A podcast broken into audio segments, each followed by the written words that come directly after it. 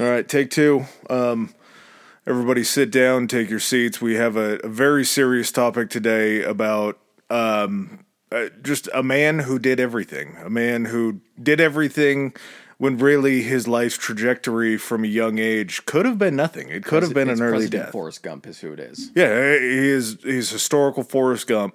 Uh, that very apt comparison that came from the gentleman sitting to my right. Uh, he is the bull to my moose. Um, he You know also, you know that it's the same animal, right? I don't think so. I've seen a bull- and I've seen a moose, and I a don't. bull moose is. it's a male moose. a male moose, but still, yes. I think it. I think he meant both of them. I don't think he did. Um, Yeah, I can tell you he didn't. We'll get into it. he likes to uh, stop, drop, set him down, and open up shop. Oh, no. That's how Rough Riders roll. Bingo. I'm not even gonna lie to you. I thought about that drive-in like two days ago.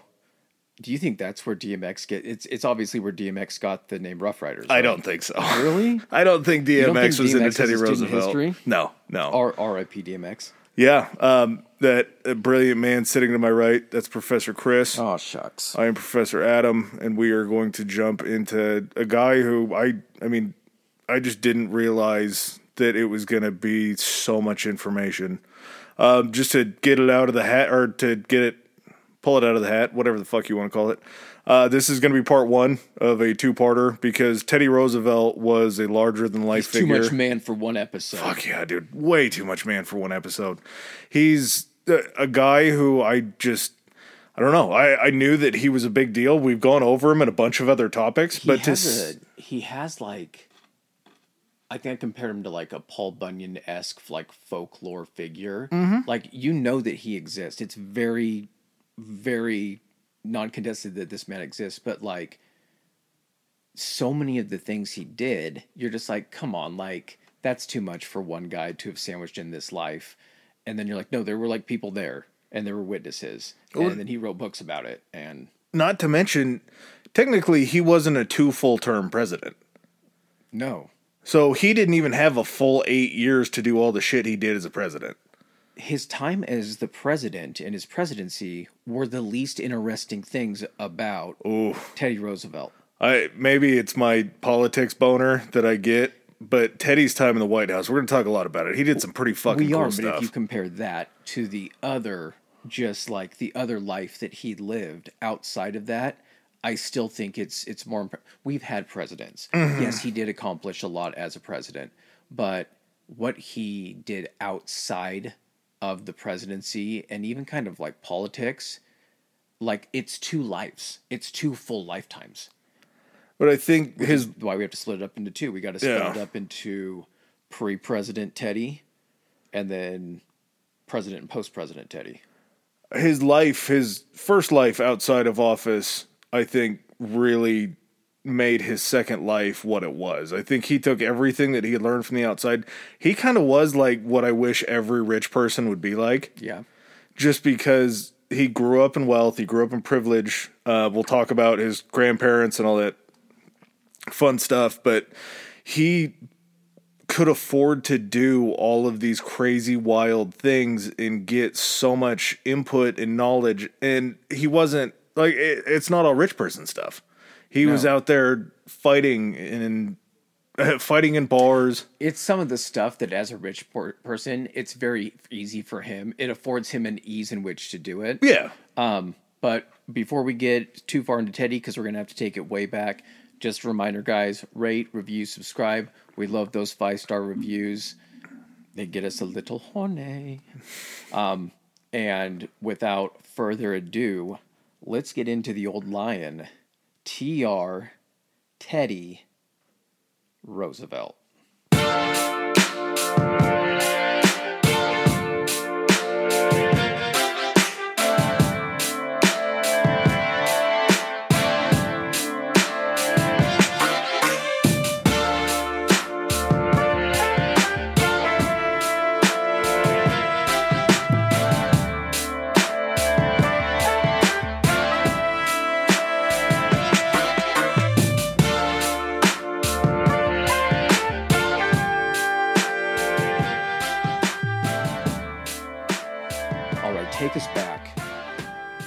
Take us back to a time when America was young.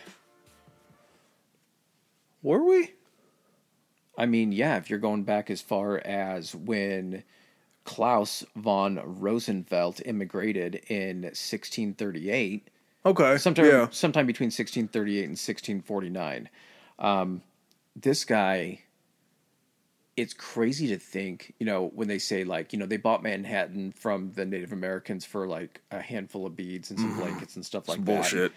There was also a time when Manhattan was just like open land. It was just an island, but it was part of New Amsterdam, which is what mm-hmm. New York was originally called. So you get Klaus in there, bought a 50 acre farm in what's now Midtown Manhattan, the site of which the Empire State Building is also built on. You can't really picture a big sprawling manor in the middle of New Or just York. a couple of them dotted around. Yeah, farmland all around like it. it just doesn't make any sense to think that everywhere those buildings are now, that shit was just land that people owned, yeah. and that's one great way to make a fortune. Oh yeah, definitely having that. Also, I believe he did start. It might not have been Klaus, but at some point the Roosevelts do get into banking mm-hmm. and create what will be known then as Chase Bank. yep. Chase Bank, um, the Museum of Modern Art, MoMA, was started, I believe, by Klaus. I think it That was was started. Oh, it might have been. Yeah, I think that was Klaus. Uh, the Museum of Natural History, I That do believe, Teddy was Senior, okay. and then the Museum of. You didn't say modern art, did you? MoMA, I think, was Klaus. The Museum of Modern Art. Okay, there was another museum that Teddy Senior um, had opened as well. Okay. And with the Roosevelts, so you have, you know, we're familiar with Theodore Roosevelt, Teddy Roosevelt. We also have Franklin Delano Roosevelt. We also have Eleanor Roosevelt. So I'm not. We can't even get into that. I Really, mean, yeah, I think there were fifth cousins, FDR They and were- Teddy. Yep. Eleanor and FDR were fifth cousins, once removed. I think No. something if that helps. I thought it was FDR and Teddy, maybe is what I was looking for. FDR and Teddy, I think, were like fifth cousins, weren't they? FDR and Eleanor were also fifth or sixth cousins. Well, yeah. I mean, so it made the paperwork easy Yeah. to not have to change your last name. Well, and this is one of those things when you hear about like the Rockefellers or like the founding, the big families founding the nation. I always think of Wedding Crashers, The, the DuPonts. and Yeah. the- what's uh, what's the last name for uh, Walken's character? Secretary. Ah, fuck. He's the secretary of the treasury. I can't remember. Cleary. The Clearys, Clearys and the lodges. Two great American families. So we have the Roosevelts, who at some point break up into the Oyster Bay Roosevelts, and then what was the other side? Uh, weren't the Pierponts in there or the the Duponts? There was somebody I could have. Sw- oh no, that's I'm thinking of J.P. Morgan. He he ties into this story early or later. So you have these two different Roosevelt families who basically branch off and are basically successful as kind of like the one of the founding, mem, you know, founding families or kind of like founding. I guess you would consider them dynasties back then, like early dynasties. It's American dynasties. Yeah, I would say that's a pretty good comparison. And so they do establish, you know, a lot of wealth here. So Teddy Sr. marries Martha Bulloch, and Martha Bulloch came from a Southern family. I'm not sure how big they were, but I'm guessing if she married Theodore Roosevelt Sr. with his higher, you know, where he's at in the hierarchy, she yeah. also has to come from a rich family. And this comes into play because we right now are pre Civil War. Uh, it's so hard to think that we still like this was pre Civil War. Teddy's born pre Civil War, but he still has so much of an impact today. And like seeing the story, that feels like a million years ago, but really it wasn't that long ago. Which means really the whole the the war that we had wasn't like it's not recent memory, but it wasn't that long ago. especially not here because he's six years old essentially when i think the war ends when the civil war ends Yeah, he's born October 27th, 1858. Didn't know that he didn't like the name Teddy. it was the oh it wasn't t it was td Remember TD was called the nickname. he didn't like that did he not like teddy either No, he didn't like Teddy. He liked TD. oh okay So he liked TD. He liked going by TR. He really liked going by Theodore, which is just always a mouthful. The Hyde Park Roosevelts were the other side. It was the Oyster Bay Roosevelts, the Hyde Park Roosevelts. So like the two. They just had like a falling out and moved across I the they island from each branched other. off, and one moved one way, and he's like, "Hey, which Roosevelt are you?" Huh. Interesting. Maybe that's how FDR and Eleanor met up and didn't realize it. A family reunion. yeah. Big family reunions. Um, so Theodore Roosevelt, or let's just call him, you know, Teddy Sr., he his profession was just almost like a full on philanthropist. Full-on rapist. full-on- yeah, okay. Yeah. Uh, a full on philanthropist, which was kind of rare back then because it was all about running the businesses for your families at this point. So just to have somebody that's basically not maybe earning money for the family because you've got so fucking much of it, but now is using that money to then give back and develop the community. And that like inspires, I think that has, that's got to be the single biggest inspiration for Teddy Jr.'s mindset, right? Yeah, Teddy Jr. had a. Uh, he had a lot of very interesting hobbies that we'll talk about, but from a very young age, and I'm sure just growing up in the Roosevelt family and hearing how prestigious your family is, you have to know that like your dad's the guy and your grandpa was the guy. Like Yeah. they're very they're very admirable people that you always want to follow. Okay, so he's born October 27th, 1858 in New York City. He's the second of four children. Dude, of yeah, you had to have known because their houses are all like the old like brownstone buildings that you see. Mm-hmm. Their house was in a location that when Abraham Lincoln had gotten assassinated, the parade through New York for Lincoln's memorial service passed by their house. And there's an image taken of young Theodore Roosevelt Jr. And his standing cousin? next to his cousin, right. looking down out of the windows as Abraham Lincoln's like casket is, you know, pulled by on like horse-drawn carriage or something. Exhibit A. That's For got Forrest the Gump. foreshadowing of that. Could be. I wonder. I, I don't think at that age he knew really who it was, but I'm sure it was something that stuck in his mind for when he does start learning and going into like studying history. He sees the guy. He's like, "Oh shit! I saw that guy's funeral."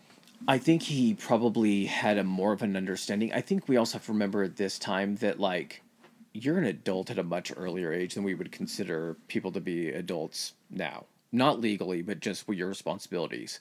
Um, and legally, yeah.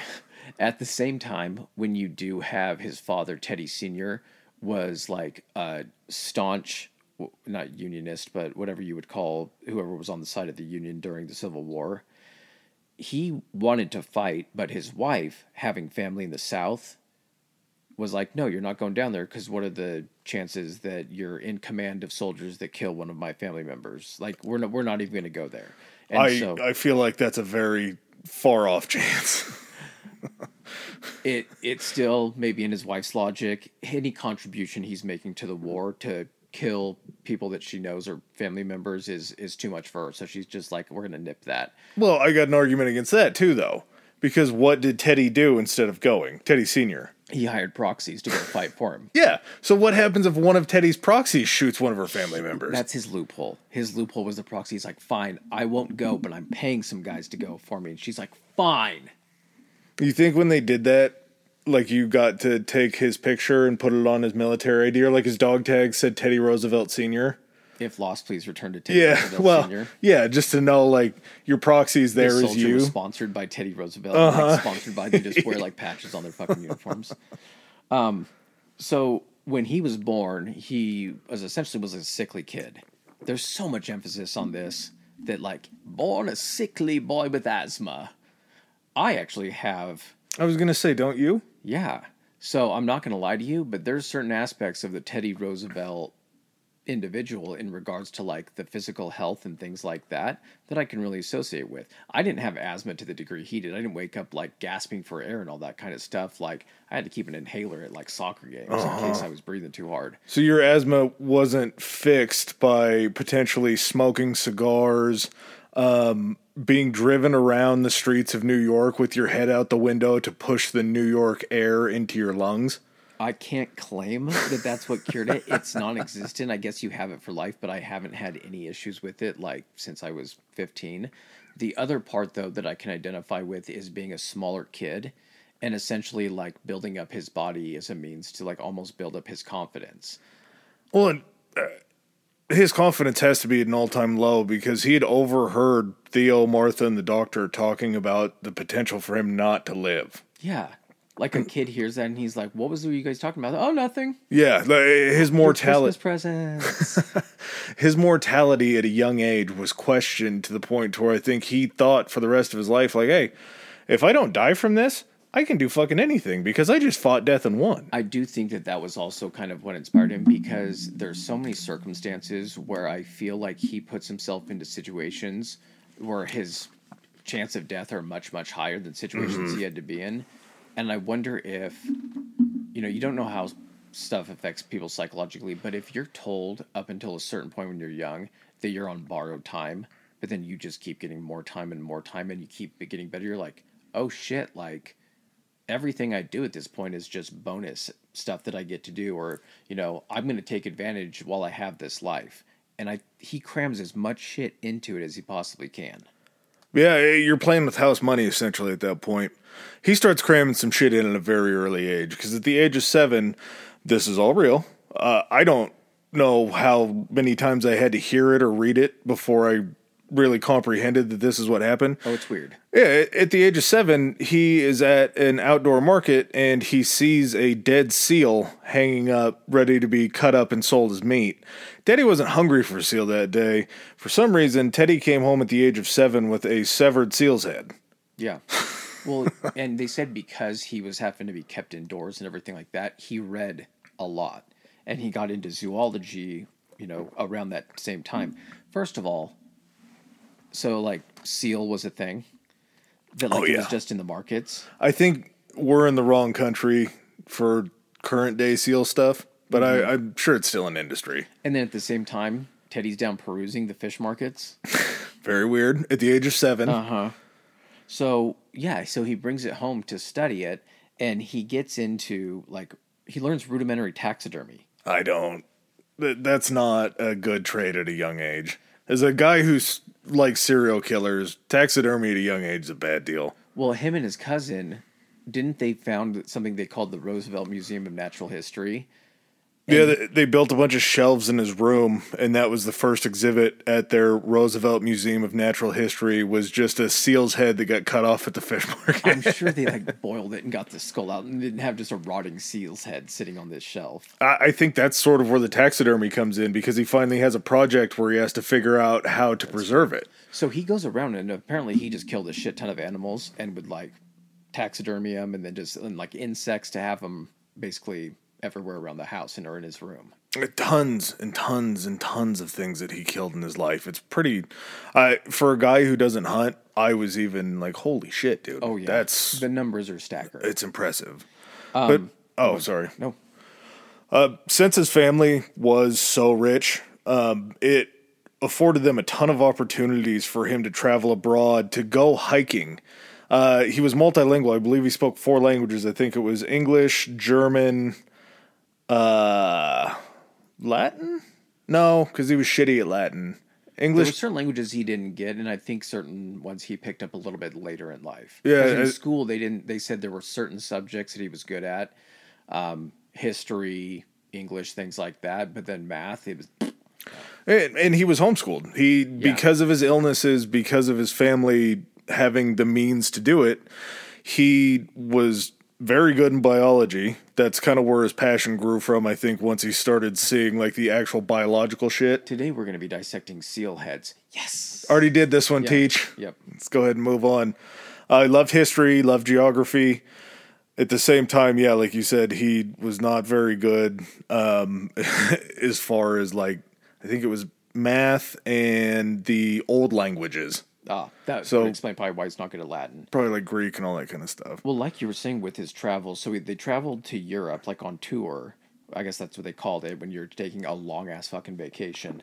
So he got to take a Europe European trip when he was 11 and also 12. They went to Egypt when he was 14. Um, during hi- uh, uh, time when he was hiking the Alps, Yeah. he basically discovered the benefits. That's when he kind of figured out, like, oh, if I'm doing this kind of stuff, it reduces the risk of asthma because I'm strengthening my body. So this is kind of where he begins his lifelong love of like exercise. This is also where he first gets into trying to learn boxing. Um, didn't he end up getting like beat up or picked on by a couple of bullies? And then he was like, nope, fuck this. Yeah, because he was a homeschooled kid. Whenever he would actually go out to play to stretch those lungs out, he got beat up by two bullies. Listen, that, I'm not saying he was right, but we all know how public school kids or kids that went to Oh, public yeah. school looked at the homeschool kids if they had to come in to take a class. it also didn't help too They were that fucking weird.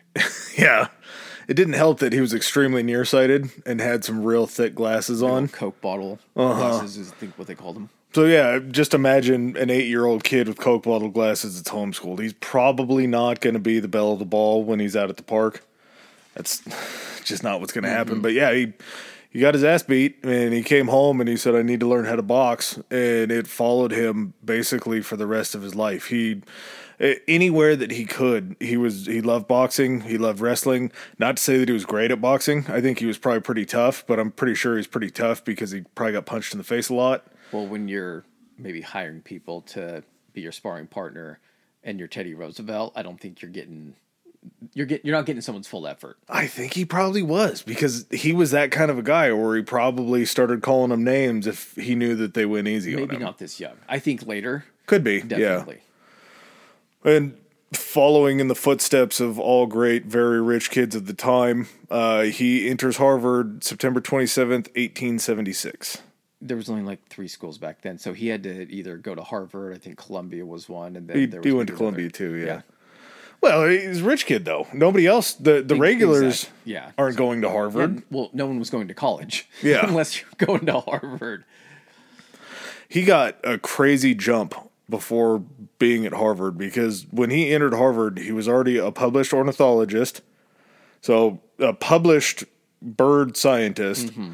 and he was an accomplished naturalist. So was he well versed in bird law? I think he probably had a pretty good idea of bird law. Probably spoke a little pigeon. You just never know. Being in New York, he probably spoke a little pigeon. But uh, that's uh, two just super big feathers in a cap going into Harvard. That Was that an ornithology pun? Oh fuck. Yeah. Maybe. Okay. yeah, no. It was it was intentional too. But he came in already so well versed in so many different things. Also, the fact that he was homeschooled, he wasn't tethered down to like public school teaching. He was able to almost expose himself to more things. When he was studying Egypt and geography, they just fucking went to Egypt. Yeah.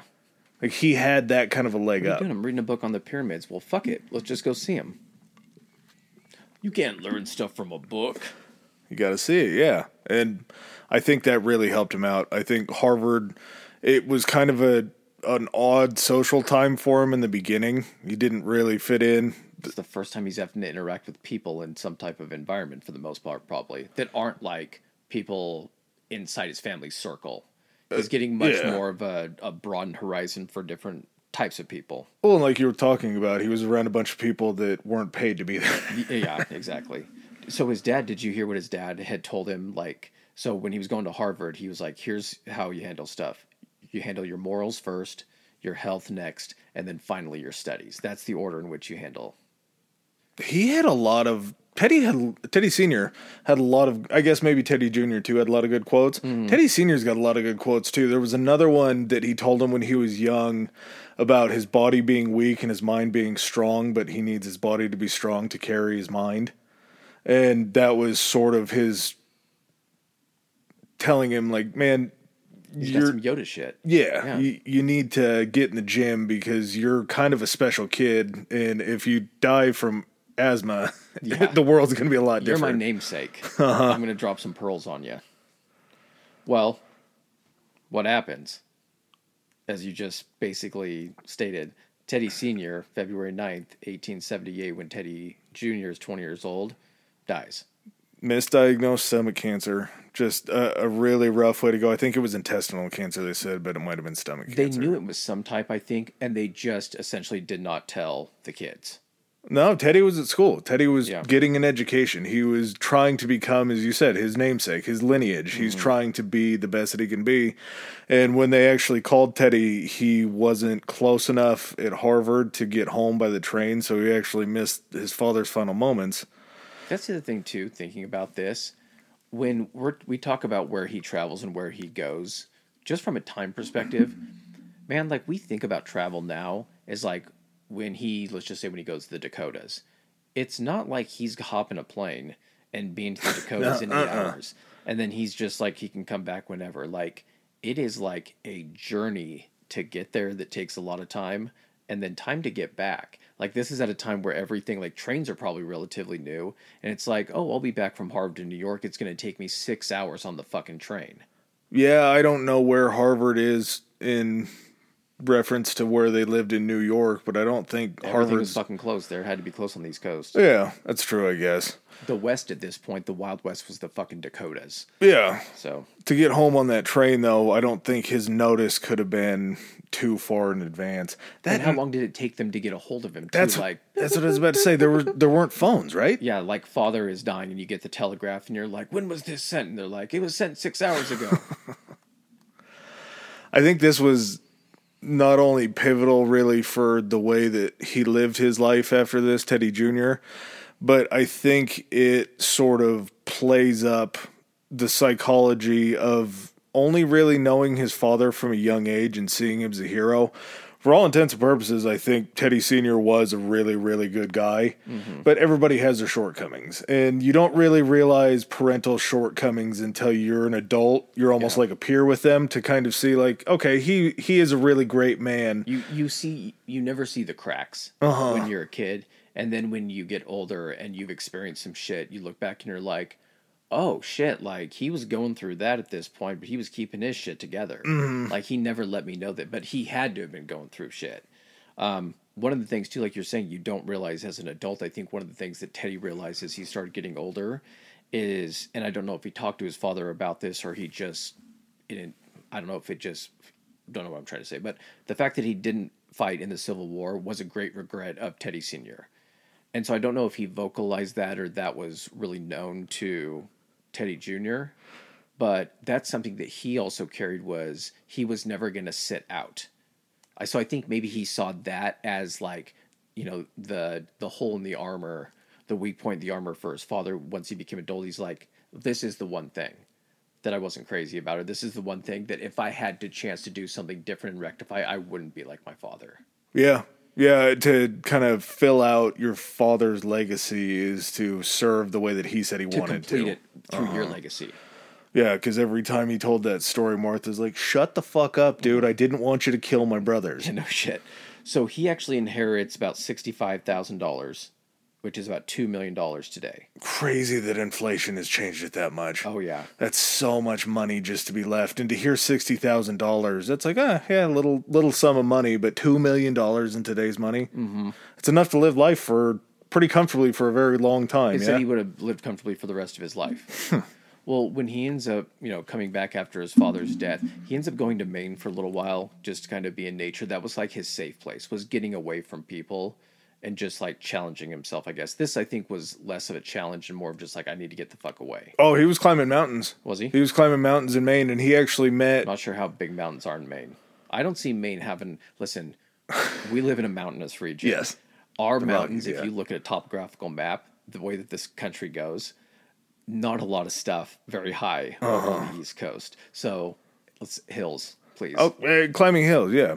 But he was living out in nature with actual like guides that were taking him on these hikes, and he actually takes two of his um, hiking guides to the Dakotas with him Mm-hmm. Oh, okay. to start his ranch. That's right. Mhm. So he has like a, a full blown natural experience out in nature where he has these guys that are helping him do these hikes and go everywhere, but they know he's a very rich man. They know that he comes from means, but he's keeping up with them. He's wanting to rough it. He's wanting to sleep outside. He's wanting the experience. He's Teddy's. We've called him a million different things. He's kind of a sponge. Like Teddy soaks up. At some point, they're like, "The fuck is wrong with this guy? Yeah. If I had this guy's money, for the love of God, I wouldn't be doing this shit." No, we're sleeping on Rox's pillows. He could stuff a bunch of hundreds in a bag and sleep on that. Mm-hmm. Like he impressed people with his willingness to do things. And after he comes back from Maine, his life and his ideas about what he wants to learn and do in life change. Um, well, eh. he ends up like with Harvard and everything. He felt like he didn't receive a lot from Harvard. He felt like he. I'm trying to think of what the the quote was. That it was a lot of scattered things, but nothing was ever cohesive or came together. And so I think that's kind of what prompts him to change. Also, he started to get interested in politics because he found it to be the only way to make change. And like going off of his father's inspiration and everything, he had that philanthropic nature of like trying to help the people. And he felt that the only way to do that, to have the power to do that, was to enter politics. And so he ends up attending, I think, Columbia Law School, right? Mm-hmm. And then he, during the time that he's attending Columbia Law, he's like, well, I'm just going to get a head start on this thing. I'm not going to wait till I graduate law school. I'm just going to go and run for the New York State Assembly. And the New York State Assembly is basically the New York House of Representatives. It's the lower, ver- it's the lower, I don't know what you would call it Lower house. lower house, and then you have the New York State Senate, which is the upper. But yeah, so at the age of 23, he runs for and unseats an incumbent in 1882 and wins the seat for the New York State Assembly. Yeah, eh, pretty big deal. He once he got to Columbia and really took an interest in politics, he would go to the local Republican headquarters. He would listen to speeches. Uh, he really kind of, I think, started honing his his speaking skills. Watching these guys at a young age or at his young age speak about politics. Uh, his father was a Republican. He joined the Republican Party. They knew that he was kind of something special. Was this at a time when the Republicans and Democrats were the switched? Yeah, this is before the the ideological switch. Okay.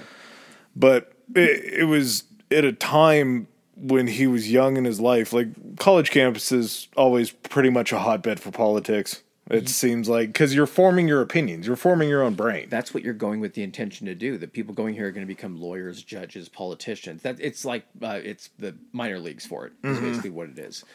Um, one thing too, just kind of looking at it from like his perspective.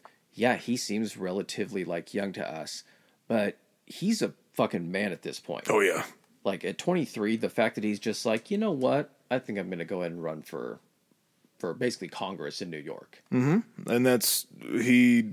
The fact that his first race that his first political race that he enters, not only is it such a big thing to run for, you usually don't win your first time out. Yeah, he he struck gold his first time. He became an assemblyman in his first try into politics. Like it, it feels like the door was so open that it was that easy. And it's not like he just basically like, hey, put my name on the ballot because he hung around essentially the Republican Party of New York and everything and became a member. He had the backing. He impressed enough people. They weren't like, hey, we're going to submit you for you know, like, like the National Congress or anything like that. But there's this seat. We can go ahead and take it. We think you have a chance. Here you go.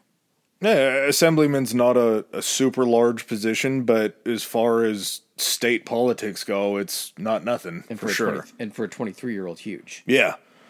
Yeah, 1880, um, a little bit before that election wins, he meets this woman named Alice at uh, Alice Alice Hathaway Lee. Uh, he met her at school. He'd kind of had this I don't know if you'd call it an arrangement. It'll come up later. Um, with a young girl that he grew up with, and when he went off to college, there was always kind of that assumption that he was going to come back and marry her. He ends up meeting Alice. Alice is kind of a little bit of a wild child. She sort of brings him out of his shell a little bit, and he falls in love fast. And She was a socialite. Yeah, that's what it That's, was. That was a, apparently a profession back then. I kind of, I don't know, 1880 socialite, you probably are like in the paper twice, but and at 23 years old also writes a book the naval war of 1812 that basically like inspired and shaped his thoughts on the importance of naval power so because his mom had family in the South and they were rich. They basically were like officers. And she had an uncle, or I think his uncle, her brother, was actually in the Confederate Navy. And he was able to go down there and get like firsthand accounts and all of this information.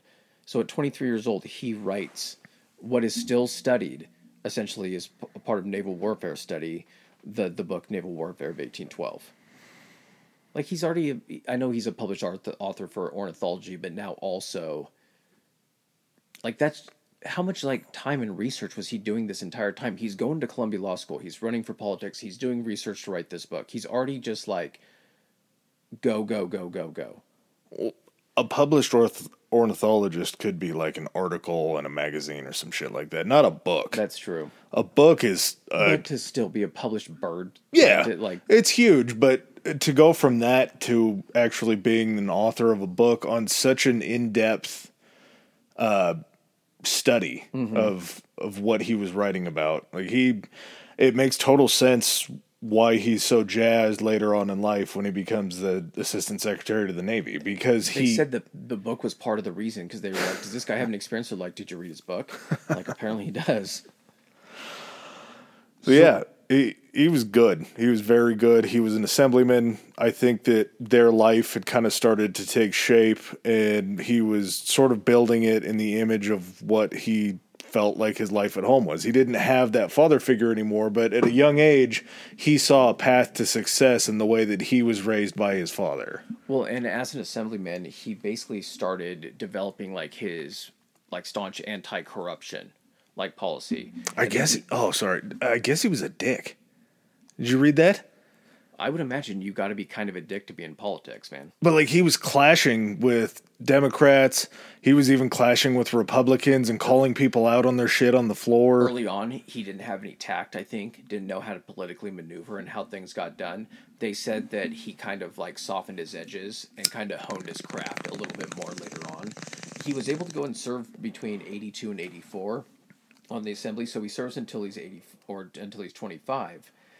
And then basically in 1884 he's part of like because essentially New York like being the mayor or governor of New York, that was just like a requirement to be president.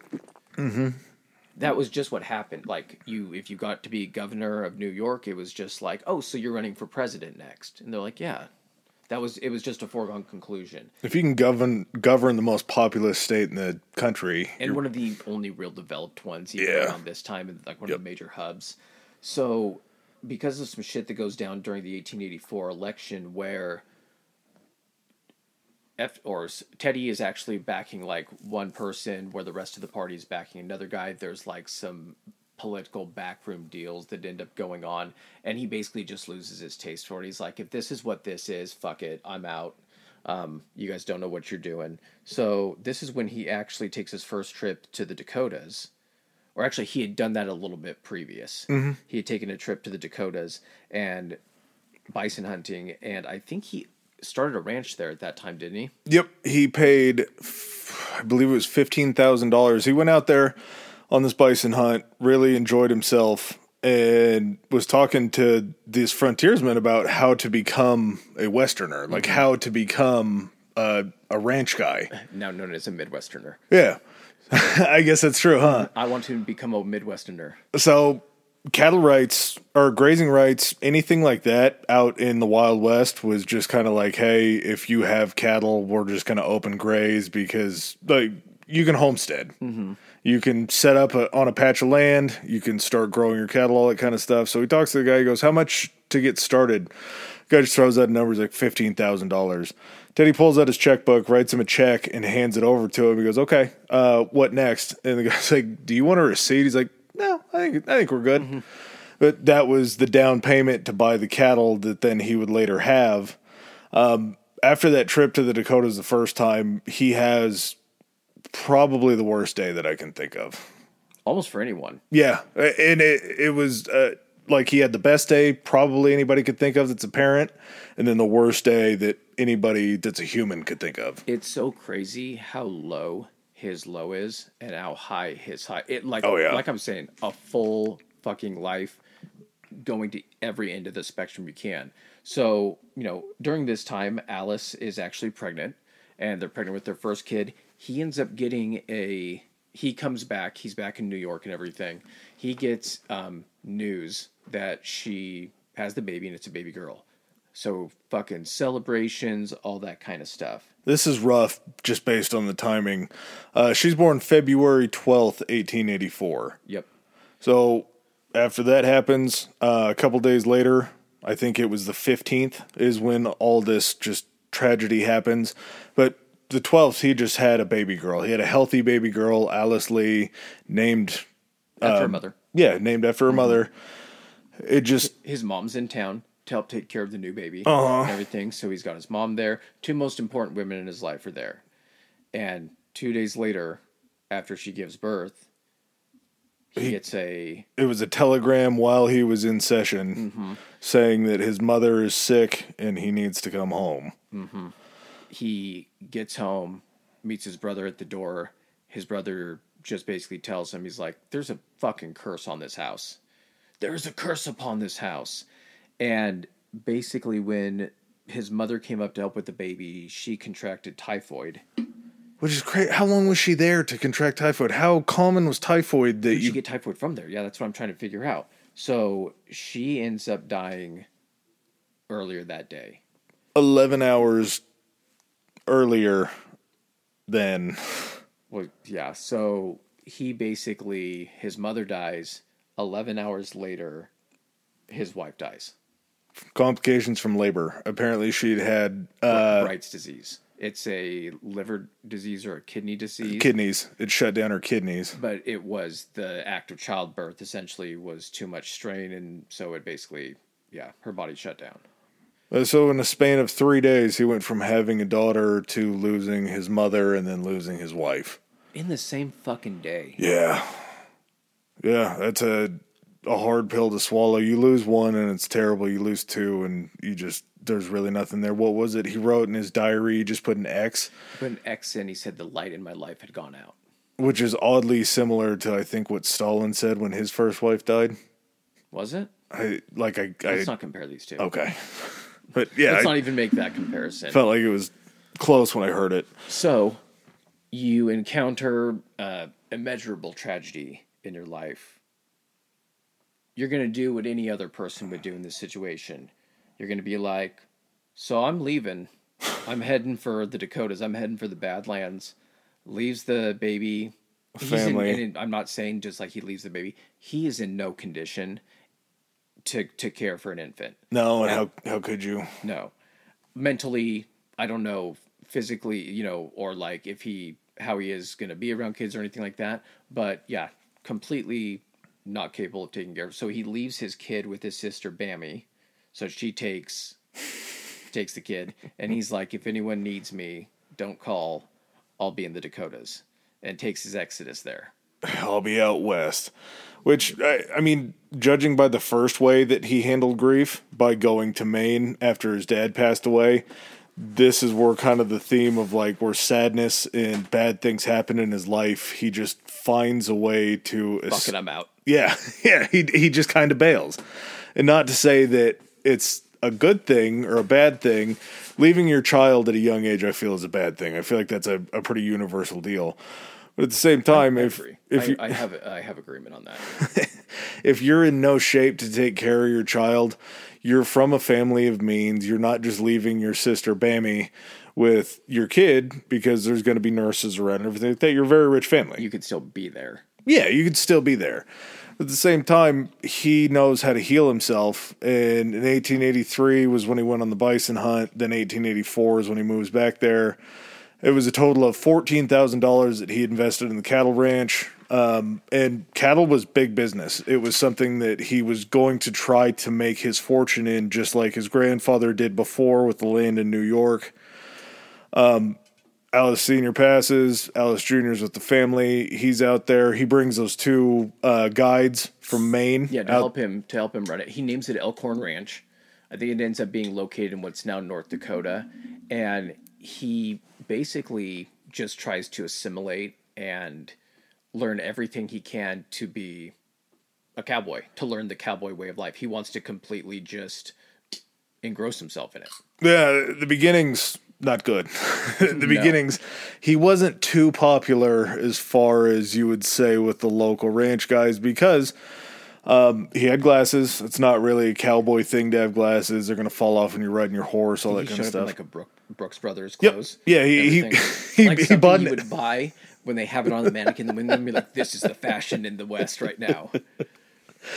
Yeah, dude, he just bought a suit from Brooks Brothers to go out there in. I'm sure if the hats were a thing back then, he was probably wearing himself a big, like brand new It's Stetson. Slickers.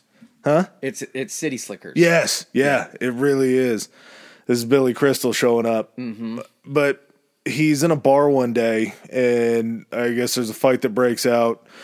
There's a very angry man um, that must have won the fight because he came out and he was staring down Teddy, and he goes, "Guy in the glasses buys the next round." Teddy kind of looks at him and smiles, like, "Yeah, funny. That's that's cool." Turns back around, goes back to his drink. Here's the second time he goes, I said the guy with the glasses buys the next round. And Teddy stands up, turns around, gives him the old one two, a little right and a left to the chin, knocks his cowboy out cold in the middle of the saloon. And once he does that, and the rest of the people that are in the saloon are like, oh shit, that city slicker just knocked out a rough and tumble cowboy, he starts to get a little street cred. I was gonna say cowboys don't have professional boxing training. Mm-mm. He's sitting there. You know, cowboys are taking haymakers. Have you seen a cowboy fight? They're reaching for balls to smash Yeah, each other over exactly. the head and everything. Teddy's a technical boxer. he knows where to hit the beat buttons on the face to drop you real quick. And he became a very well liked man in North Dakota. Um, a- after the bar fight, after he kind of starts to get a little bit of respect, he starts to almost govern the area.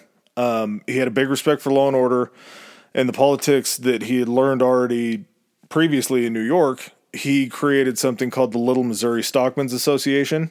This handled um, being able to split up grazing rights, being able to settle disputes between two ranchers. He he wants fairness and order. Yeah, that's he- like his biggest thing. And by creating laws and governing, he's essentially taking lawlessness out of it and corruption, and everything like that. Like he's he's trying to bring order to make sense of it. Exactly. It just it, it's so he was just born to be president. He was born to do what he did.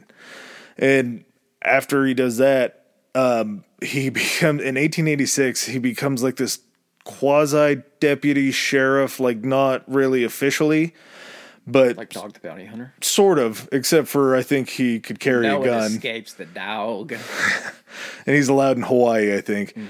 But uh, in Billings County, so he's he's a legitimate sheriff, and he has such a fondness for law and order. This is maybe my favorite story. Um, this little Missouri that they've been living around um, here, that a boat gets stolen.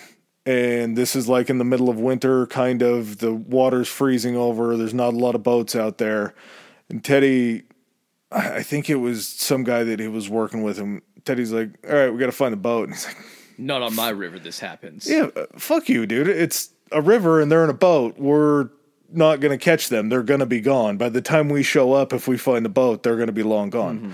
Teddy's like, "Yeah, well, we're going to figure out how to make this happen." So they travel upriver. They end up running along these three criminals that had stolen this boat, and back in the Wild West, the olden days, justice was really a chunk of lead. Frontier justice. Not for Teddy, though. Teddy ends up arresting these three guys and marches them back into Billings County to the courthouse or to the jail. And the whole entire time, it took him 36 hours. Teddy stayed awake the entire 36 hours to keep a gun on these guys. And eh, meanwhile, this whole time that they're doing this, he, I think, was reading Tolstoy. Yeah. So- when they set up, I think they camped one of the nights or something like that. Um, Teddy was reading Tolstoy to the guys that he had arrested. they they were able to sneak up on him. I think is the biggest thing. And one of the guys even told me he's like, if you didn't get the jump on us, I would have shot you. it is a near miss. I mean, but he he knew what he was doing. Well, you know what? You can't account for even if you know what you're doing. You can't account for winter. so in the winter of 1886 to 1887, yeah, it was kind of bad for the area. Um, there's even a name for it. I can't remember. It's the Great something, The Great White Terror. some probably something like that. But basically, like over, I think they said it ended up killing over hundred thousand head of cattle, and Teddy lost sixty percent of his herd. And at that point, he was just like, "Well, shit. You know what? Been here long enough. I think I'm heading back home." So he packs his shit and heads back for New York. And on December 2nd, 1886, he ends up marrying the childhood friend we talked about, Edith Kermit Carow. Interesting middle name. I didn't pick up on the middle name in the beginning of the research, and they go on to have five children. Uh, T three, Teddy the third, second son Kermit. Kermit. When I saw Kermit as a name, I laughed out loud audibly. Like it, Kermit's such a fucking funny name for yeah. a child. I didn't then put it together once I heard her middle name that he's just named after her. Not the frog. Yeah, yeah. I, I didn't Frog think wasn't around at this point. Kermit the Frog was a real thing. Uh, they had Ethel, they had Archibald, and they had Quentin. Quentin was the baby. Quentin supposedly was the favorite. Alice rejoins the family. Yep. He comes back into her life, I think, when she's like 3 So as soon as he's married, he brings her back in. Alice Jr.'s back home. And what he left in. She was born in 1884. This was 1886. He was gone for a couple years. Yeah. Uh, very important years, but at the same time, he wasn't gone for like her entire childhood. Yes. Still not still not preferable. No. But again, y going through that kind of loss, I that that could break you to the point where just like you probably like sh- really should not be around the child. yeah. Yeah. So who kn- who knows what the what would have happened had he hung around? He didn't. He's back now. We're all good. Yeah, and Teddy kind of moves right back into politics. He hooks back up with the Republican Party. He was approached to run for the New York City mayorship. They're like, "Where the fuck have you been, dude? nice mustache." oh, and when he came back, they said he was almost like unrecognizable from a positive standpoint. He had gained like a bunch of weight and uh-huh. muscle. He was like barrel chested. He'd grown out the mustache. His voice used to be a higher falsetto voice, and you can sometimes hear it in his speech. But because he had been like yelling at cattle and like doing all that kind of stuff, he had like a deeper, like kind of a deeper speaking voice that he could use. Oh, I'm so sure. he came back, and they're like, "What have you been doing?" He's like, "Cattle." oh, that makes sense. Cat, cattle and chasing down bandits. Why aren't you still doing cattle? Why why'd you leave the ranch? Got cold. Mm-hmm. So cold. Well, he does get approached to run for the mayor of New York City, and he ends up coming in third.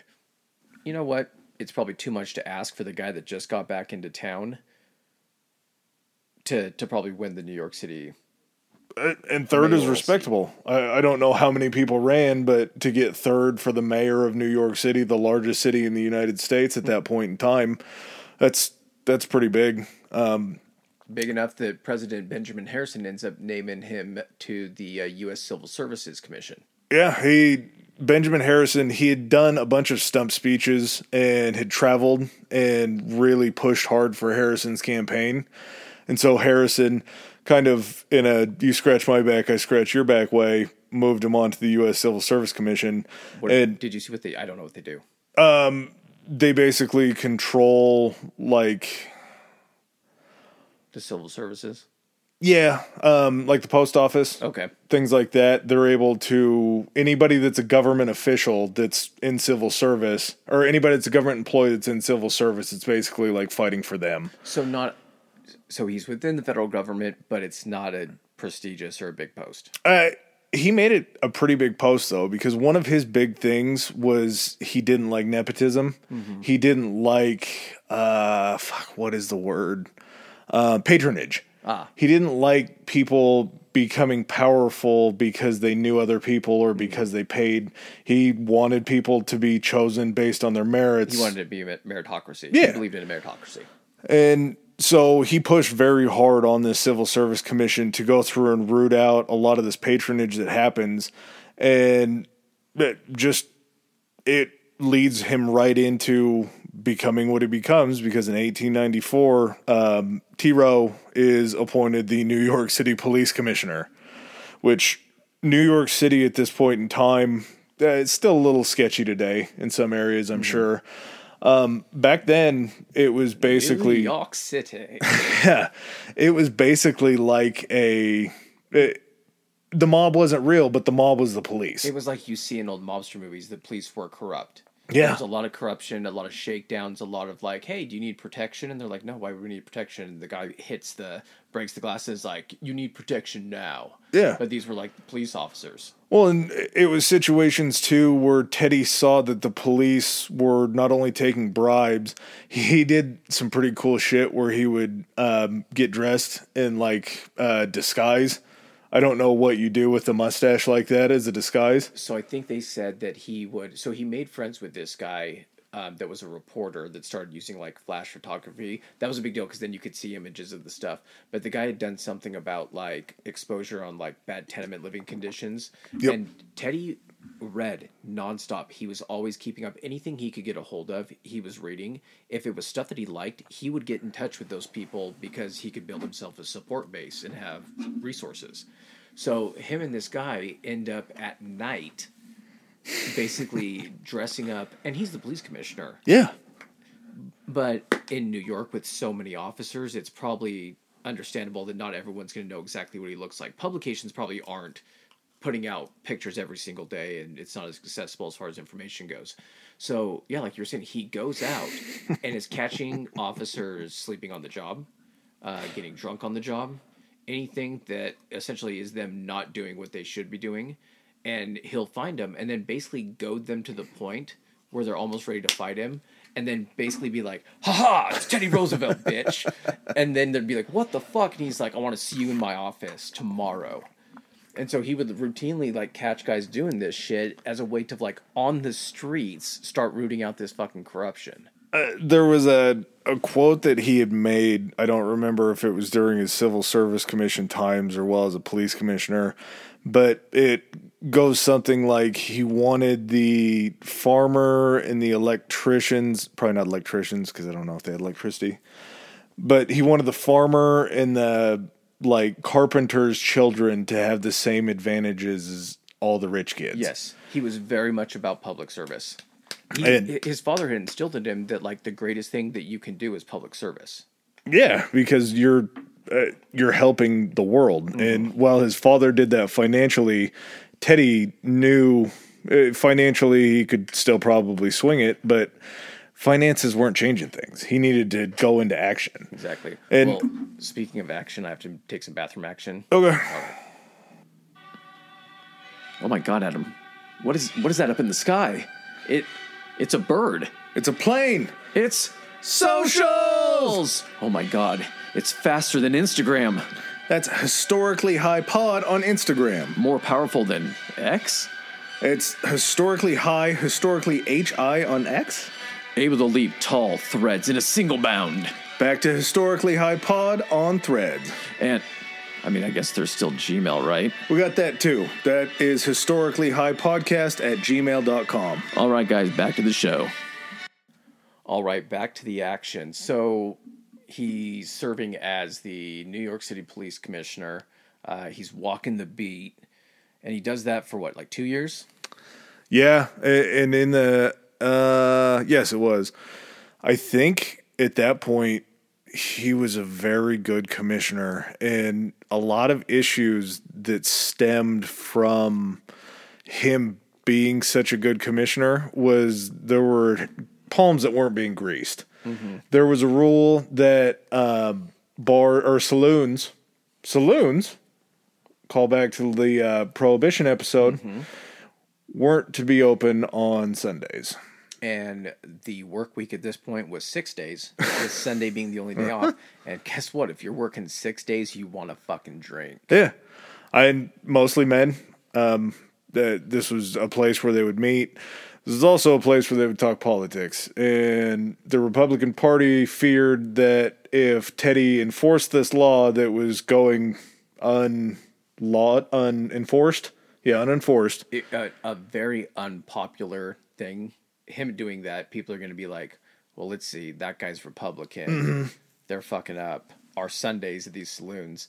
Then when they do get to talking, it's about how much they don't like the Republican Party because of this shit. Yeah, and it's something that really scares these Republican heads because they need as much groundswell support as they can because they are already working with the big corporations. They're getting their votes, they're getting their money and all that kind of stuff. Unfortunately, money doesn't always win elections. You actually need people to go out and vote, so you need to be popular in their eyes. Um, they weren't too pumped when Teddy brought down this ruling that these places had to be closed and they pushed back. They rebelled. They they kind of went nuts.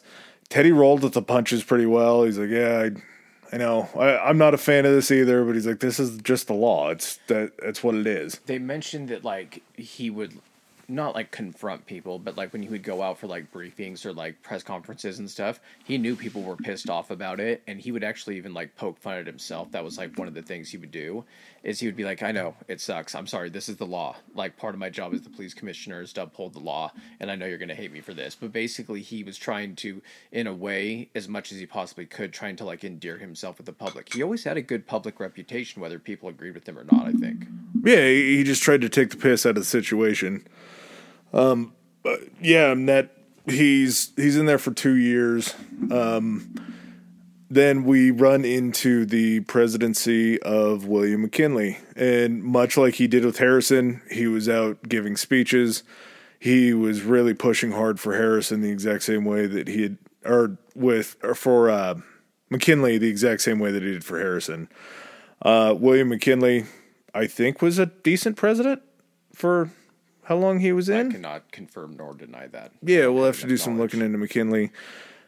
he wasn't popular with everybody. Uh, apparently not. Well, that, yeah, we're gonna see that firsthand. Yeah. Well, what do you get if you're out there, you know, drumming up support and you're doing a great job at it? You get an appointment, and this time Teddy scores himself basically what would be considered like his dream job yeah. as the assistant secretary of the Navy, and that's in 1896.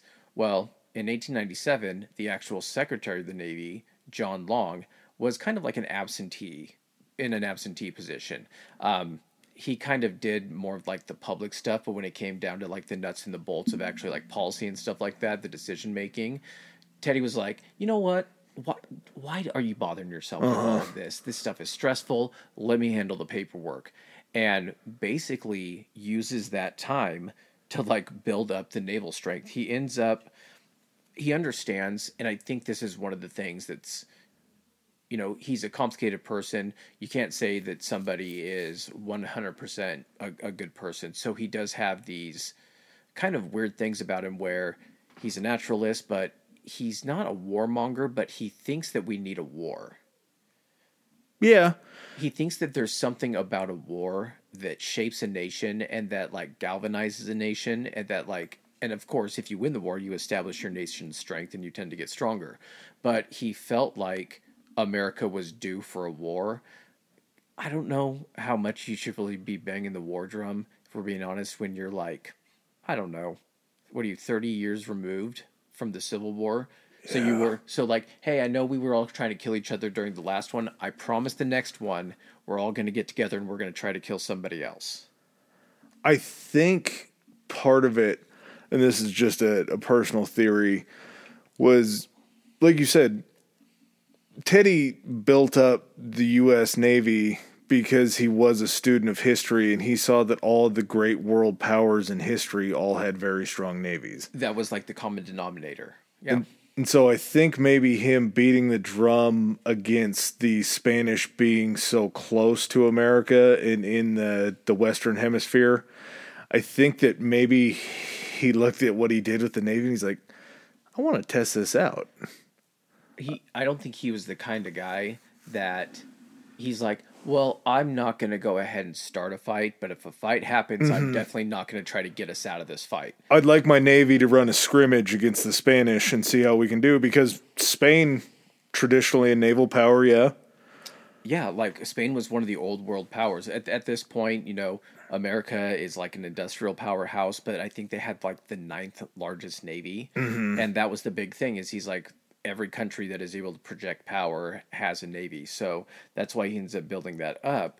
And with Spain, Spain was, I think, the closest that still had, you know, um, held colonies and everything, and it was Cuba.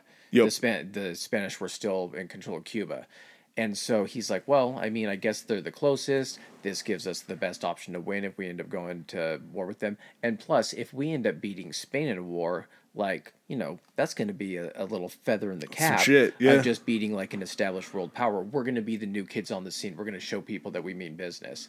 I just think he was too too willing to have that mindset and too he he was too quick at that opportunity arose. He was just like, "Yes, let's go." Yeah, I, I think he might even push the envelope a little bit to make it happen. Well, they end up sending the USS Maine, which is the, like the newest battleship for the mm-hmm. United States. They end up sending it into Havana Harbor. So I don't know what you're really trying to do. It wasn't in there to like go ahead and start the war or anything. It was just there. And then lo and behold, what happens while it's there is on February 15th of 1898, the US Maine explodes. So the U.S. Maine was there because uh, McKinley, not wanting to start a war, does the logical thing that a president would do and realizes, yeah, Spain has this hold in the Caribbean. The Caribbean's close to us. We would like the Caribbean.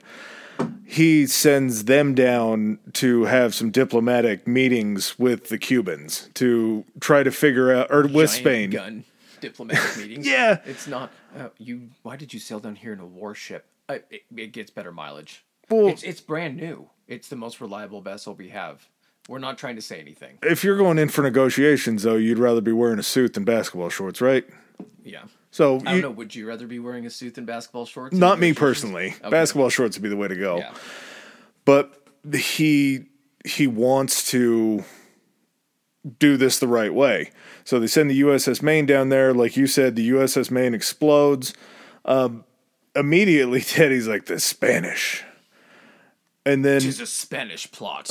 and as he's twiddling his mustache.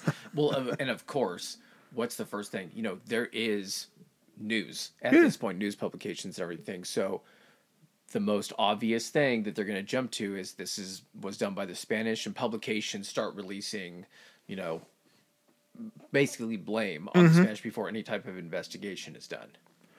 The investigation's done. The investigation concludes that their best guess was there was an explosion in the hull of the ship, and that's what sunk it, which would lead you to believe that somebody probably didn't sneak on board this USS uh, ship and plant a bomb. It was probably just something that went wrong on the ship. Um, the official determination that the U.S. went with was it was caused by a mine that was sitting in the harbor. I don't know how you would, why you would mine your own harbors. I mean, you, if for defensive purposes, you mine everything except of a specific channel that only you know. Yeah, well, what was, who are they trying to defend against? I don't know. That's the whole point. Yeah, Yeah, but so very questionable. Um, you needed you needed to bring something up because if they're like, well, hold on a second, there's a ton of eyewitnesses when it blew up. There wasn't a Spanish ship anywhere that could have fired upon this. There was nothing even close to it. And they're like, huh, interesting. What is something they can't see that could have caused it? It was a mine. There must have been a mine in the harbor. could have been near the hull of the ship. Yeah, they didn't have torpedoes. Yeah. So, um, that gets everybody a little hot under the collar back in the United States. Teddy is pushing for war. He's he's trying to make it happen. Um, again, McKinley's like, yeah, we should probably talk this out. Um, well, McKinley is trying to do that. T Row bypasses McKinley and Long and sends out um, orders and directions for several of the Navy vessels to prepare for war. He starts building up the fleet. He starts like commandeering like yachts to arm them. He even sends part of the fleet to the Philippines. And you're like, why the fuck would you send your fleet to the Philippines? Cuba's right there. Spain also had held the Philippines.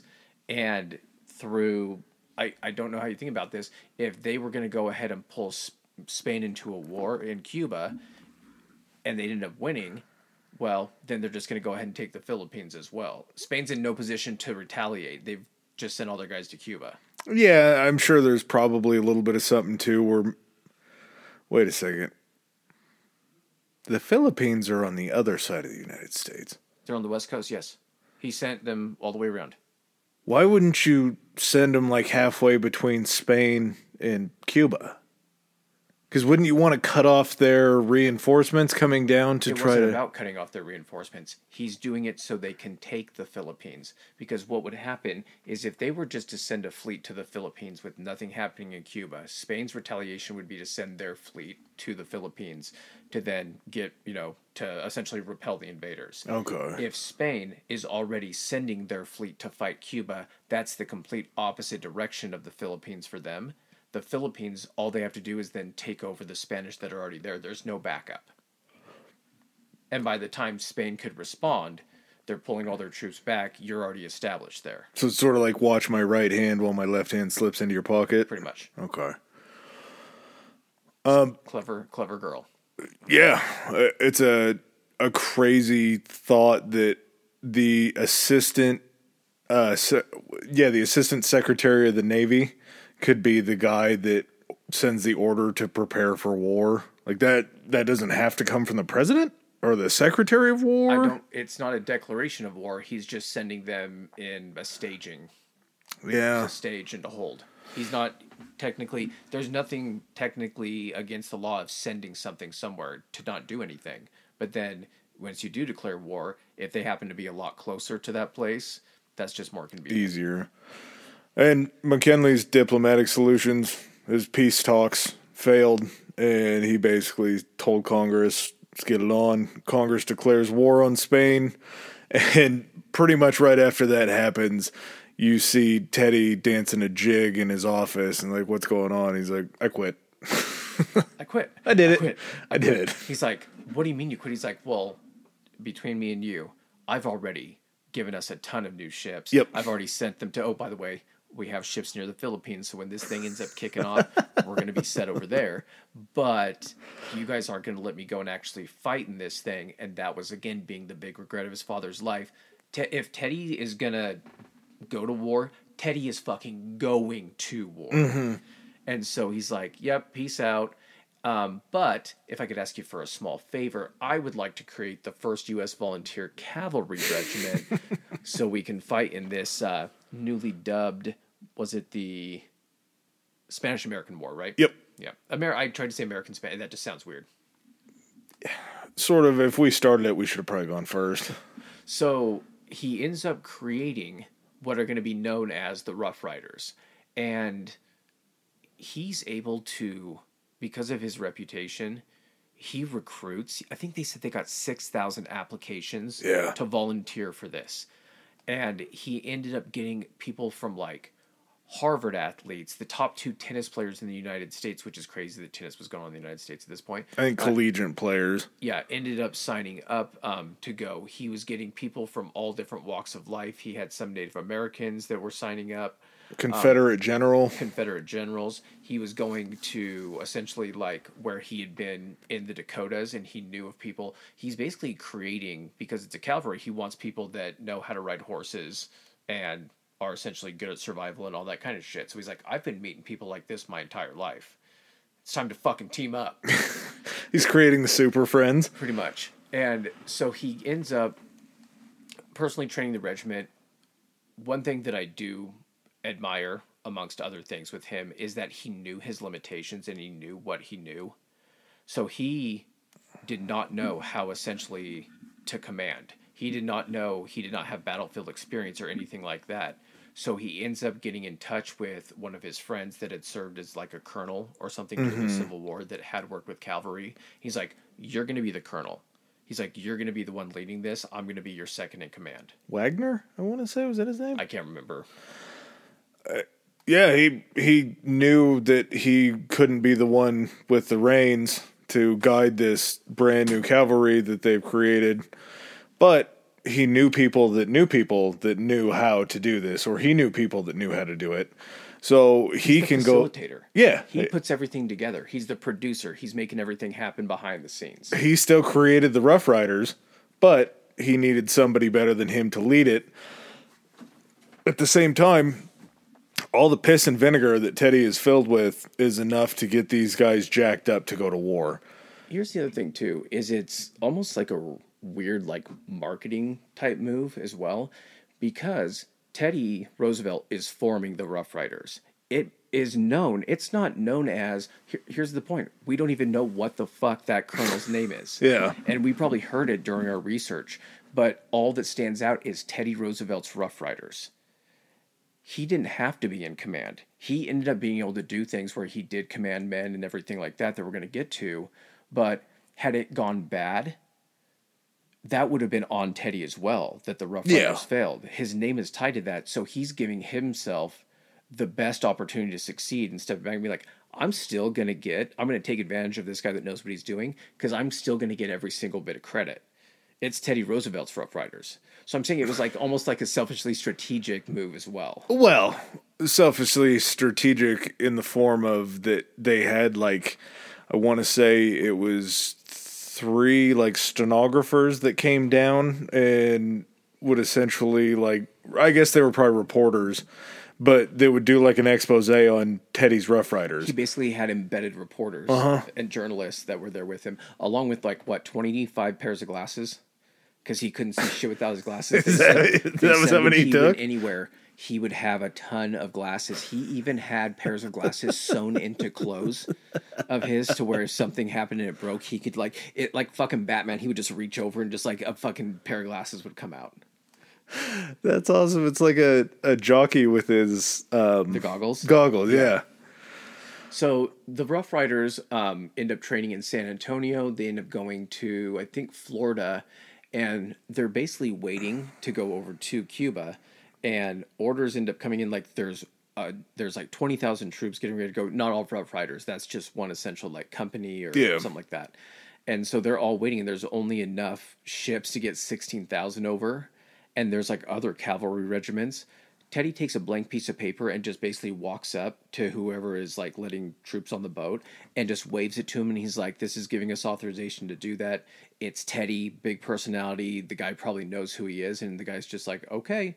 So like he gets the rough riders or, or as many of them as they can take onto the boat and then basically just gives the finger to the other cavalry regiments be like we're already on board. You i can't unpack my guys. We're already here. We'll take care of it. You guys hang out. You catch the next one This is why I think that Teddy was in this for purely selfish reasons. Is they're cavalry, so they're all mounted on horseback.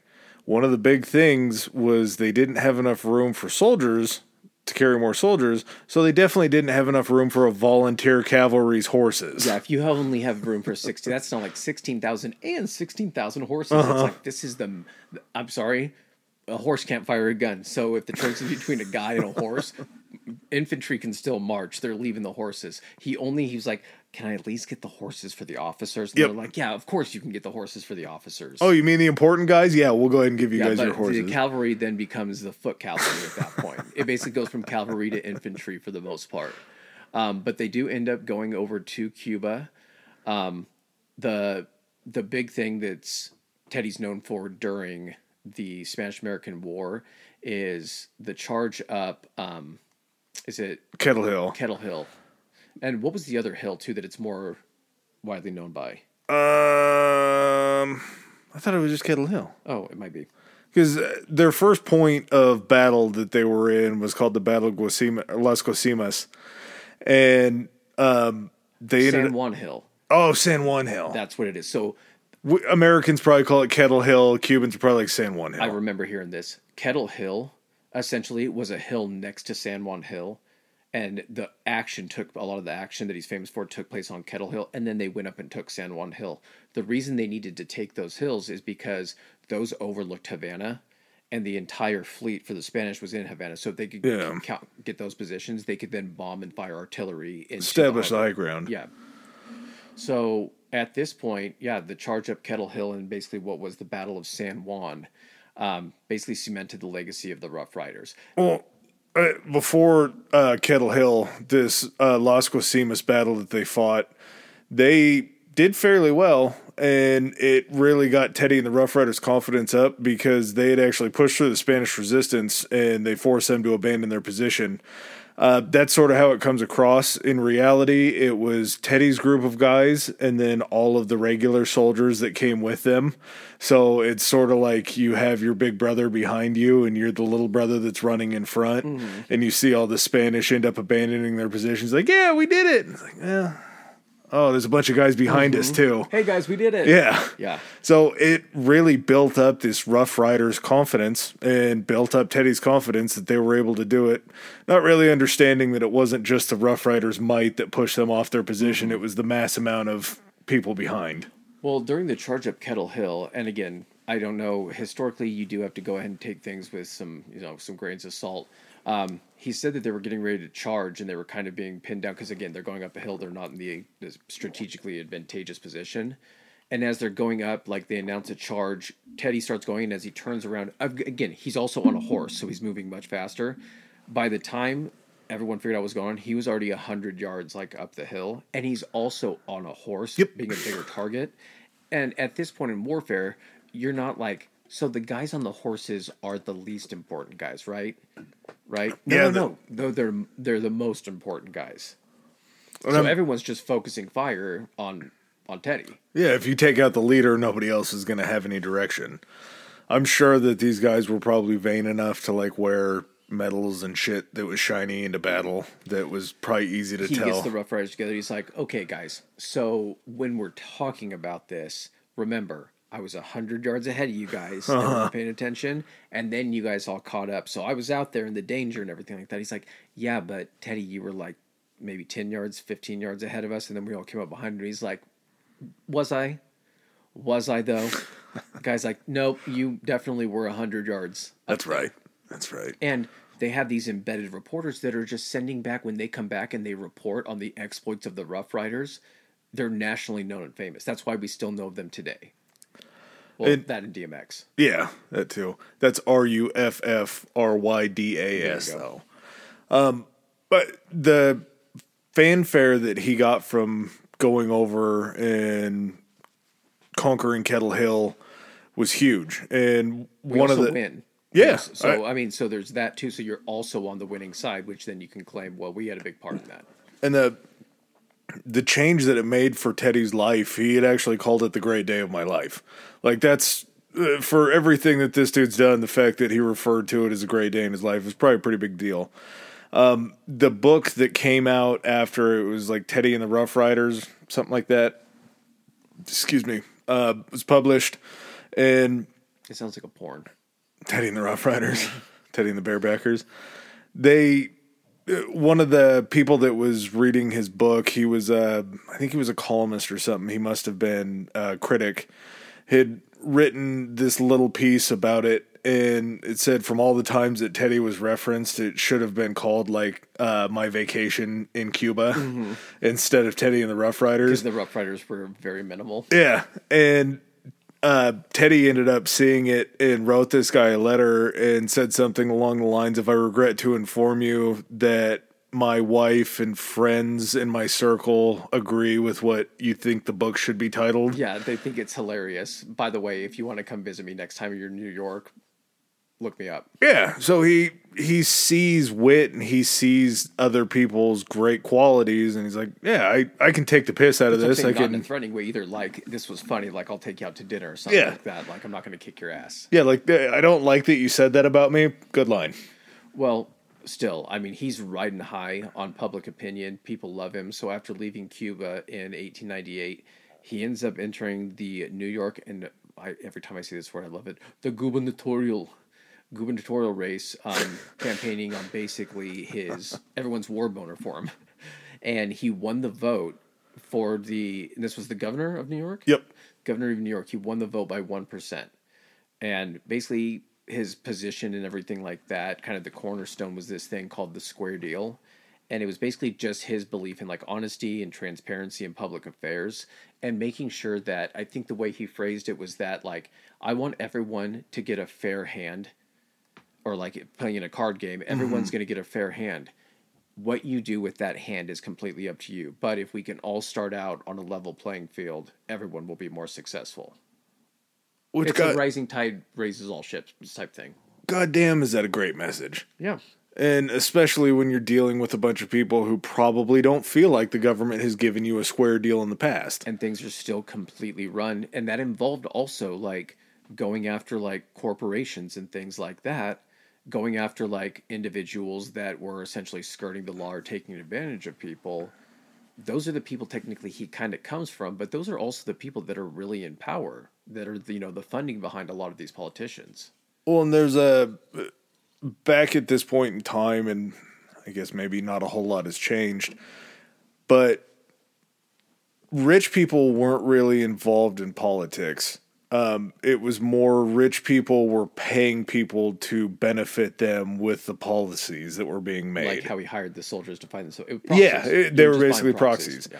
And so for somebody who was of means and of a higher class to start taking on these um, uh, civilian, I guess, puppet puppet masters yeah, eh, he's he's becoming the thing that rich people run. He's becoming a politician. he also doesn't need them No, like other politicians Yeah. need them and everything he doesn't need them because he still does have his own money so he immediately just starts attacking these corporations, which scare off the Republicans because these Republicans have to answer to these overlords of these rich people. And Republican leadership's like, Ugh, he's doing a lot of shit in the biggest state in the country. Maybe we should figure out something else for him to do. which is also the expected stepping stone for the president Yeah. Uh, governor of new york if he's already doing this stuff as governor of new york and he's going against Uh-huh. essentially kind of the status quo that really does concern so they're like well fuck we got to try to find some place to put this guy where we can basically limit any of the damage he can do so where do you put a guy like that I somehow, I don't know. Maybe is it still kind of true? i don't know But they are like, hey, man, you should probably try to run for VP with McKinley. well in november of 1899 or is that 1894 or 1899 1899. So in 1899, Vice President Garrett Hobart ends up dying of heart failure. And so, lo and behold, it's like a spot opens up where they can be like, you know what, Teddy? Why don't you become the vice president? It's it's almost like a it's a backhanded compliment. Oh, yeah. They know that it's a role that's less powerful than governor of the biggest, you know, wealthiest state in the country and they're putting him in a position where they're like, but look, it's the vice president, where the mm-hmm. title may seem like it's more, you know, illustrious, but essentially the control he has, they're just trying to like get him out of the way. Yeah, it's like getting an honorary degree. You're not going to be able to do anything with it, but you do have it. You have that title. And look at it this way too. So they put him in as vice president. When it comes time to go ahead and for the next election, they can just choose a different running mate for McKinley that's in there. Yeah. and then there's already another governor of New York. It's not like uh, they never expected, and we're going to get to what happened, but they never expected this to turn into the presidency. I think that they took the risk though. I think that was the deal was him being VP was like kicking the can down the road. No, no, that's what I'm saying. So by putting him in the VP, they didn't expect anything to happen to McKinley. When McKinley then needed to run for reelection, he could choose a new VP candidate to run with him. It didn't have to be the same, it didn't have to be Teddy. But by the time that that happened, he would have already had his role as the New York governor filled, and then Teddy doesn't have a place to go. I think a VP is almost set up more just looking historically how it works though. I think VPs kind of were like the next logical stepping stone. Like if you were a good president and your VP decided to run after you decided mm-hmm. not to run or challenge you as the incumbent, But he wasn't going to have the support of the Republican Party. He had to have the backing to run. They're putting him in the VP position with the hope that McKinley is not going to end up dying, which then puts Teddy into the presidency. They were just basically being like, we can just put him on the shelf here until the next election, and then we'll replace him with a VP that's going to be more of the Republicans' taste. So the thing that they were doing is they were parking him there because they didn't think anything was going to happen to McKinley, and they wouldn't have to worry about a Teddy president. Uh, I think it wouldn't have mattered. I think him being VP and being as lambastic and crazy as he was, he was going to eventually try to challenge for the presidency. He would, but what if he didn't win? Essentially, the party nomination. He would have had to run as a third party, and third parties weren't a thing. In a few years, they would be They, they because would of be, him. but at that time, it was something that they weren't really afraid of. But anyway, we're we're focusing too much on that. Well, Teddy was reluctant to actually take the VP position, as it was mostly a powerless position. But basically, he accepted the nomination at the 1900 Republican National Convention, and basically won the election and took office in March of 1901. So now you got McKinley with his VP Teddy Roosevelt. Uh, what is that? March 1901 to September 1901. Half year run as the VP.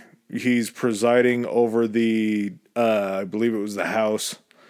And he only got to preside over the House for like three weeks before they took a recess. So he really didn't even get to like do the one thing that the VP is supposed to do is provide over the House of Representatives. Oh, so it's like that. yeah. Oh, so it's Yep. like that. Uh, he clearly was very, very bored with what his position was, and he was kind of bummed about being the vice president. Uh, the reason that September is so important is uh, McKinley was still out trying to, I guess, maybe ingratiate himself, maybe try to set himself up for reelection, anything like that. Uh, he decides that he wants to show up to the 1901 Pan American Exposition in Buffalo. He wants to give a speech. It's the World's Fair, right? Yeah, Pan. Okay. Yeah, it's like a. I think not the World's Fair, but Pan America's Fair.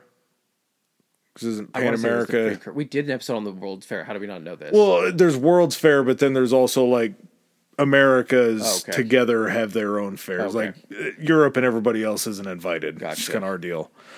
Uh, McKinley gets up, gives a speech, and then goes to shaking hands. I don't know why he'd want to do it as a president. I doubt that you can just go up at a World's Fair and shake the president's hand nowadays. I don't think you can. He basically, the Secret Service was like, "Yeah, we don't think this is a good idea." And he's like, "No, I'm going to meet and talk to people." Yeah, so still trying to ingratiate himself with the people. Um, and there's a reason why you don't do that. Unfortunately, there was a guy that was in there uh, in the line. He was an anarchist. His name was Leon Kozlotskis, I believe. Um, ends up pulling out a revolver. He shoots twice. He hits him in the abdomen. The second shot misses. Is that correct? Grazed him or missed, yeah. and Teddy not needing to be with him there was like away on vacation, Well, they still keep. You don't ever have the president or I vice guess it's president really in the same place. Like, yeah, unless it's an official thing. yeah. So Teddy's off doing his own thing. He gets a message hey, the president's been shot. We need you here immediately. And didn't make it too far after that. McKinley dies September 14th, and Teddy becomes sworn in as the 26th president at, mm-hmm. I believe, it was 42 years old. I was gonna, yep, forty-two or forty-three. The youngest president uh, at the time was JFK. No, JFK was forty-five or something, right? So still the youngest president. So yeah. So what ended up happening with McKinley? He was shot. I think he had survived for a little bit and everything, but it had turned like septic or gangrenous as far as the wound goes. So he ended up dying from the infection from that. So yeah, uh, Teddy basically gets sworn in, and f- the the thing that they did not want to happen when they parked him in that position. Lo and behold, it only took six months for it to happen. Yeah, that's that seems like worst case scenario, doesn't it? That you, you try to shut this guy up by putting him in a powerless position, a position that I had read. Um, there was a quote about it that the VP's office wasn't worth a bucket of spit. I'm not exactly that metaphor confuses me, but you go from parking a guy there that's a threat to you to now that guy being in charge of you. Yes. so that's where I think we're going to go ahead and wrap this one up at. Teddy is entering into essentially the biggest phase of his life. He's being thrust into the presidency, and um, yeah, next week we'll figure out what he chooses to do with it and what what he ends up doing for the rest of his life. yeah, we still have 18 more years of Teddy Roosevelt's life to cover. Oh, spoiler alert! He's he's not he. Well, thanks for joining us on this episode, guys. We'll uh, see you next week for a little more TED Talk. Ooh. Ooh, yeah. Another edition of our TED Talk. All right, later, guys. Peace. All right, ladies and gentlemen, thanks for joining us for another episode. If you like what you heard, hit that subscribe and like button. Follow us. If you didn't like what you heard, still hit that anyway, because we'll probably cover something in the future that you do like. Um, please follow us on our social media. Adam, hit him with it. Uh, our Instagram is historically high pod, historically high pod, and we are on Twitter at historically high. That's historically hi. All right. And if you guys want to send in any feedback, suggestions, hit us up on those two, or you can even do it on Gmail. It's historically high podcast at gmail.com. Uh, thanks again. Peace.